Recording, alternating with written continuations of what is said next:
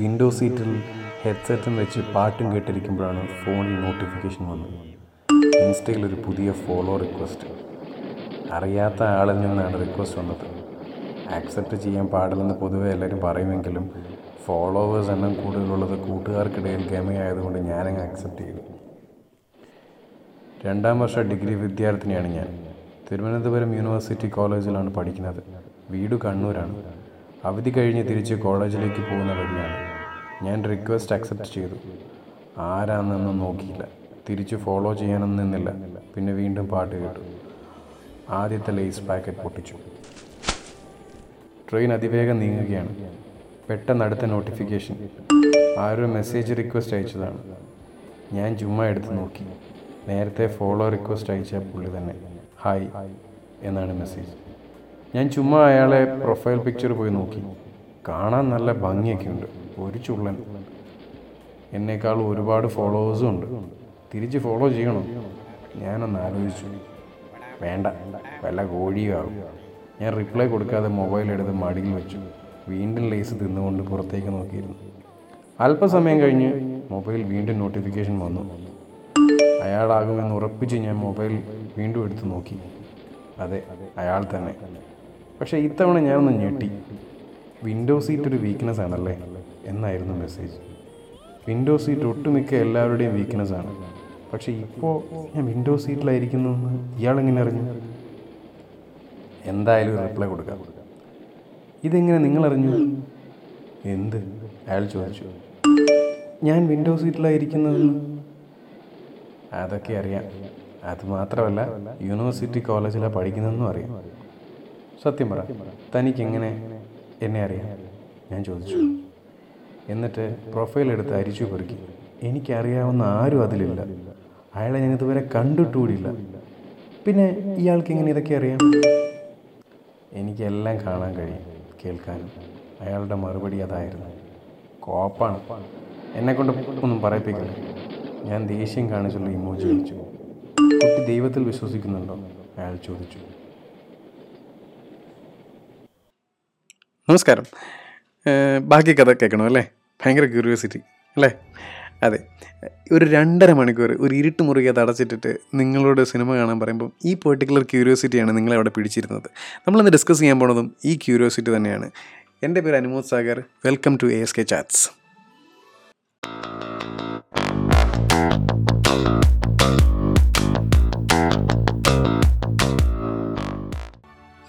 അതെ, ക്യൂരിയോസിറ്റി. അപ്പോൾ നമ്മൾ ഞാൻ പറഞ്ഞ പോലെ ഒരു രണ്ടര മണിക്കൂർ അല്ല രണ്ട് മണിക്കൂർ ഒരു ഇരുട്ട് മുറിക്കാത്തിരുന്ന് ബാക്കിയെല്ലാം നിങ്ങളുടെ ബാക്കി എല്ലാ കാര്യങ്ങളും മറന്ന് ഒരു സ്ഥലത്തേക്ക് തന്നെ ശ്രദ്ധിച്ചിരിക്കണമെങ്കിൽ അവിടെ എന്തെങ്കിലും ക്യൂരിയസ് നിങ്ങളെ കുറച്ച് ക്യൂരിയസ് ആക്കേണ്ടതുണ്ട്. എന്തെങ്കിലും നിങ്ങൾ അറിയാനായിട്ട് ഇങ്ങനെ നോക്കിയിരിക്കുന്ന ഒരവസ്ഥ ഉണ്ടാക്കിയെടുക്കേണ്ടതുണ്ട്. അപ്പം അതിനുവേണ്ടി കഥ എഴുതുന്നവർ അല്ലെങ്കിൽ ഡയറക്ടേഴ്സ് അല്ലെങ്കിൽ സ്ക്രീൻ പ്ലേ എഴുതുന്നവർ പ്ലേസ് ചെയ്യുന്ന ഒരു പർപ്പസ്ഫുൾ ഹുക്കാണ് ഞാനിപ്പോൾ പറയാൻ പോകുന്നത്. അപ്പം വാട്ട് ഈസ് ഹുക്ക്? ഹുക്ക് എന്ന് പറഞ്ഞു കഴിഞ്ഞാൽ it's called the nucleus of a film and a screenplay എന്നാണ് പൊതുവെ പറയാറെന്ന് വെച്ച് കഴിഞ്ഞാൽ ഒരു കേന്ദ്ര ബിന്ദുവാണ്. അപ്പം അതാണ് ഒരു പെർട്ടിക്കുലർ കഥയെ ഡ്രൈവ് ചെയ്യുന്നത്. ഇപ്പോൾ നമ്മൾ ഒരു പറ്റം കുട്ടികളുടെ നടുക്കിരുന്ന് അവർക്കൊരു കഥ പറഞ്ഞു കൊടുക്കുകയെന്ന് വിചാരിക്കുക. അപ്പോൾ അങ്ങനെ കഥ പറഞ്ഞു കൊടുക്കുമ്പോൾ അവർ ഇടയ്ക്കിടയ്ക്ക് ചോദിക്കും, എന്നിട്ട് ഏ ബാക്കി ആ പിന്നെ. അപ്പോൾ ഈ എന്നിട്ടും ബാക്കിയും പിന്നെയൊക്കെ തന്നെയാണ് ഈ ഹുക്ക്. സിമ്പിളായിട്ട് പറഞ്ഞു കഴിഞ്ഞാൽ നിങ്ങൾക്ക് ബാക്കി അറിയാനുണ്ടാകുന്ന ഒരു താല്പര്യം, അതിനെയാണ് നമ്മൾ പർപ്പസ്ഫുള്ളി പ്ലേസ് ചെയ്യുന്ന ഹുക്ക് എന്ന് പറയുന്നത്. അപ്പം എത്രയും പെട്ടെന്ന് ഈ ഹുക്ക് തന്നെയാണ് നിങ്ങളെ വലിച്ച് ആ സിനിമയിലേക്ക് കണക്ട് ചെയ്യുന്നത്. അപ്പം ഈ പെർട്ടിക്കുലർ ഹുക്ക് വർക്കൗട്ട് ആകാതെ പോകുന്ന ചില സിനിമകളുണ്ട്. അതാണ് നിങ്ങൾ പറയാറ്, അതായത് കാഴ്ചക്കാർ പറയുന്നത്, ഓ നമുക്ക് ഈ പടം മനസ്സിലാകുന്നില്ല, പടം കൊള്ളുകയില്ല, ഇതെന്നെ പടം. അതൊക്കെ ആ ഒരു കണക്ഷൻ എസ്റ്റാബ്ലിഷ് ചെയ്യാൻ ഫെയിൽ ചെയ്യുന്നതുകൊണ്ടാണ്, അല്ലെങ്കിൽ ആ ഒരു ഡിലേ വരുന്നതുകൊണ്ടാണ്. ഇത് കറക്റ്റായിട്ട് കണക്ട് ചെയ്യുന്ന ഹുക്ക് കറക്റ്റായിട്ട് കയറി കൊളുത്തുന്ന ആ പർട്ടിക്കുലർ പടമാണ് നിങ്ങൾക്ക് ഇഷ്ടപ്പെടുന്നത്, നിങ്ങൾക്ക് എൻഗേജിങ് ആയിട്ട് തോന്നുന്നത്. ഇപ്പം നമ്മൾ മൊത്തത്തിൽ പറയുകയാണെങ്കിൽ ഏഴ് പ്ലോട്ടേ ഉണ്ടാവാറുള്ളൂ കഥ ഒരു കഥയ്ക്ക്. ഐ മീൻ ബേസിക് പ്ലോട്ടായിട്ട് ഏഴെണ്ണമേ ഉള്ളൂ. അത് ഫോർ എക്സാമ്പിൾ പറയുകയാണെങ്കിൽ overcoming the dragon or monster, പിന്നെ റീബർത്ത്, ക്വസ്റ്റ്, കോമഡി, ട്രാജഡി, പിന്നെ റേജ് ടു റേസ്, പിന്നെ ജേർണി ആൻഡ് റിട്ടേൺ. ഇങ്ങനത്തെ ഏഴ് ബേസിക് പ്ലോട്ടേ ഉള്ളൂ. ഈ ഏഴ് ബേസിക് പ്ലോട്ടിൻ്റെ ബാക്കിയുള്ള വകഭേദങ്ങൾ വെച്ചിട്ടാണ്, അല്ലെങ്കിൽ സബ് ഡിവിഷൻസ്, അല്ലെങ്കിൽ അതിൻ്റെ പല പല വേർഷൻസാണ് ഈ ലോകത്തുണ്ടാകുന്ന, അത്രമാത്രം കഥകളും. അപ്പോൾ ഈ കഥകളെല്ലാം സെയിമാണ്. ആക്ച്വലി ചുരുക്കി എടുക്കുകയാണെങ്കിൽ ഏഴ് പ്ലോട്ടേ ഉള്ളൂ. പക്ഷേ നിങ്ങൾക്ക് എൻഗേജിങ് ആയിട്ട് തോന്നുന്നത് അതിന് അതിൽ നമ്മൾ പ്ലേസ് ചെയ്യുന്ന ഹുക്സും അതുപോലെ തന്നെ നമ്മൾ ക്രിയേറ്റ് ചെയ്യുന്ന മൊമെൻറ്റ്സുമാണ്. ഒരു രണ്ട് മണിക്കൂറുള്ള ചിത്രത്തിൽ ഒരിക്കലും നിങ്ങൾ രണ്ട് മണിക്കൂറത്തെയും സംഭവങ്ങളൊന്നും ഓർത്തിരിക്കത്തില്ല ഒരിക്കലും.